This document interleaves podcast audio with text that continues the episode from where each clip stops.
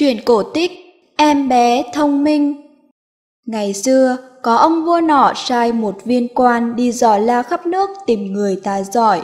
Viên quan ấy đã đi nhiều nơi, đến đâu quan cũng ra những câu đố oái ăm để hỏi mọi người. Đã mất nhiều công tìm kiếm, nhưng viên quan vẫn chưa thấy có người nào thật lỗi lạc. Một hôm, viên quan đi qua một cánh đồng làng kia, chợt thấy bên vệ đường có hai cha con nhà nọ đang làm ruộng. Cha đánh trâu cày, còn đập đất. Quan bèn dừng ngựa lại hỏi: "Này lão kia, trâu của lão cày một ngày được mấy đường?" Người cha đứng ngẩn ra chưa biết trả lời thế nào, thì đứa con chừng bảy tám tuổi nhanh miệng hỏi vặn lại quan rằng: "Thế xin hỏi ông câu này đã, nếu ông trả lời đúng, ngựa của ông một ngày đi được mấy bước, tôi sẽ nói cho ông biết trâu của cha tôi cày một ngày được mấy đường." Viên quan nghe cậu bé hỏi lại như thế thì há hốc mồm sửng sốt, không biết đáp sao cho ổn. Quan thầm nghĩ, nhất định nhân tài ở đây rồi, chả phải tìm đâu mất công. Quan bèn hỏi tên họ làng xã quê quán của hai cha con, rồi phi ngựa một mạch về tâu vua. Nghe chuyện, vua lấy làm mừng lắm, nhưng để biết chính xác hơn nữa, vua cho thử lại. Vua sai ban cho làng ấy ba thúng gạo nếp với ba con trâu đực, ra lệnh phải nuôi làm sao cho ba con trâu ấy đẻ thành chín con, hẹn năm sau phải đem nộp đủ, nếu không thì cả làng phải tội. Khi dân làng nhận được lệnh vua thì ai nấy đều tưng hửng và lo lắng, không hiểu thế là thế nào.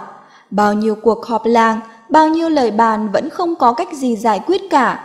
Từ trên xuống dưới, mọi người đều coi đây là một tai họa. Việc đến tai em bé con nhà thợ cày, em liền bảo cha: "Chả mấy khi được lộc vua ban, cha cứ thưa với làng giết thịt hai con trâu và đồ hai thúng gạo nếp để mọi người ăn một bữa cho sướng miệng. Còn một con trâu và một thúng gạo, ta sẽ xin làng làm phí tổn cho cha con ta chảy kinh, lo liệu việc đó. Đã ăn thịt còn lo liệu thế nào? Mày đừng có làm dại mà bay mất đầu con ạ." À. Nhưng đứa con quả quyết: "Cha cứ mặc con lo liệu, thế nào cũng xong xuôi mọi việc." Người cha vội ra đình trình bày câu chuyện với dân làng.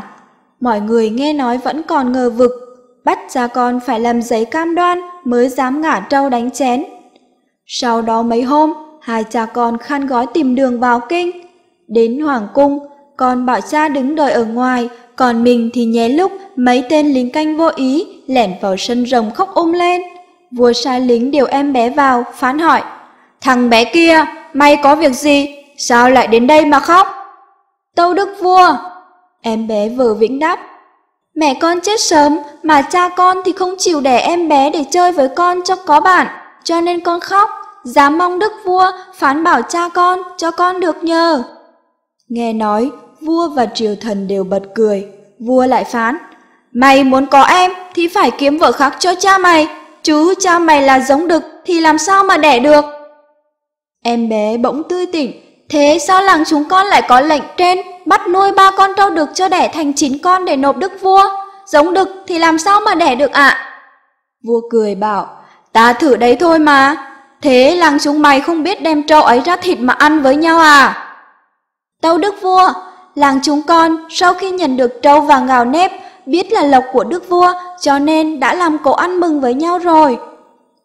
Vua và đình thần chịu thằng bé là thông minh lỗi lạc, nhưng vua vẫn còn muốn thử một lần nữa. Qua hôm sau, khi hai cha con đang ăn cơm ở công quán, bỗng có sứ nhà vua mang tới một con chim sẻ với lệnh bắt họ phải làm thành ba cỗ thức ăn. Em bé nhờ cha lấy cho mình một cái kim may rồi đưa cho sứ giả bảo: "Ông cầm lấy cái này về tâu đức vua, xin rèn cho tôi một con dao để tôi xẻ thịt chim." Vua nghe nói từ đó mới phục hẳn.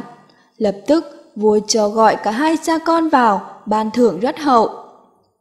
Hồi đó, có một nước láng giềng lăm le muốn chiếm bờ cõi nước ta. Để dò xem bên này có nhân tài hay không, họ sai sứ đưa sang một cái vỏ con ốc vặn rất dài, rỗng hai đầu, đố làm sao sâu một sợi chỉ mảnh xuyên qua đường ruột ốc. Sau khi nghe sứ thần trình bày mục đích cuộc đi sứ, vua quan đưa mắt nhìn nhau, không trả lời được câu đố oái ăm ấy, tức là tỏ ra thua kém và thừa nhận sự thần phục của mình đối với nước láng giềng. Các đại thần đều vò đầu suy nghĩ, có người dùng miệng hút, có người bôi sáp vào sợi chỉ cho cứng lên cho dễ sâu.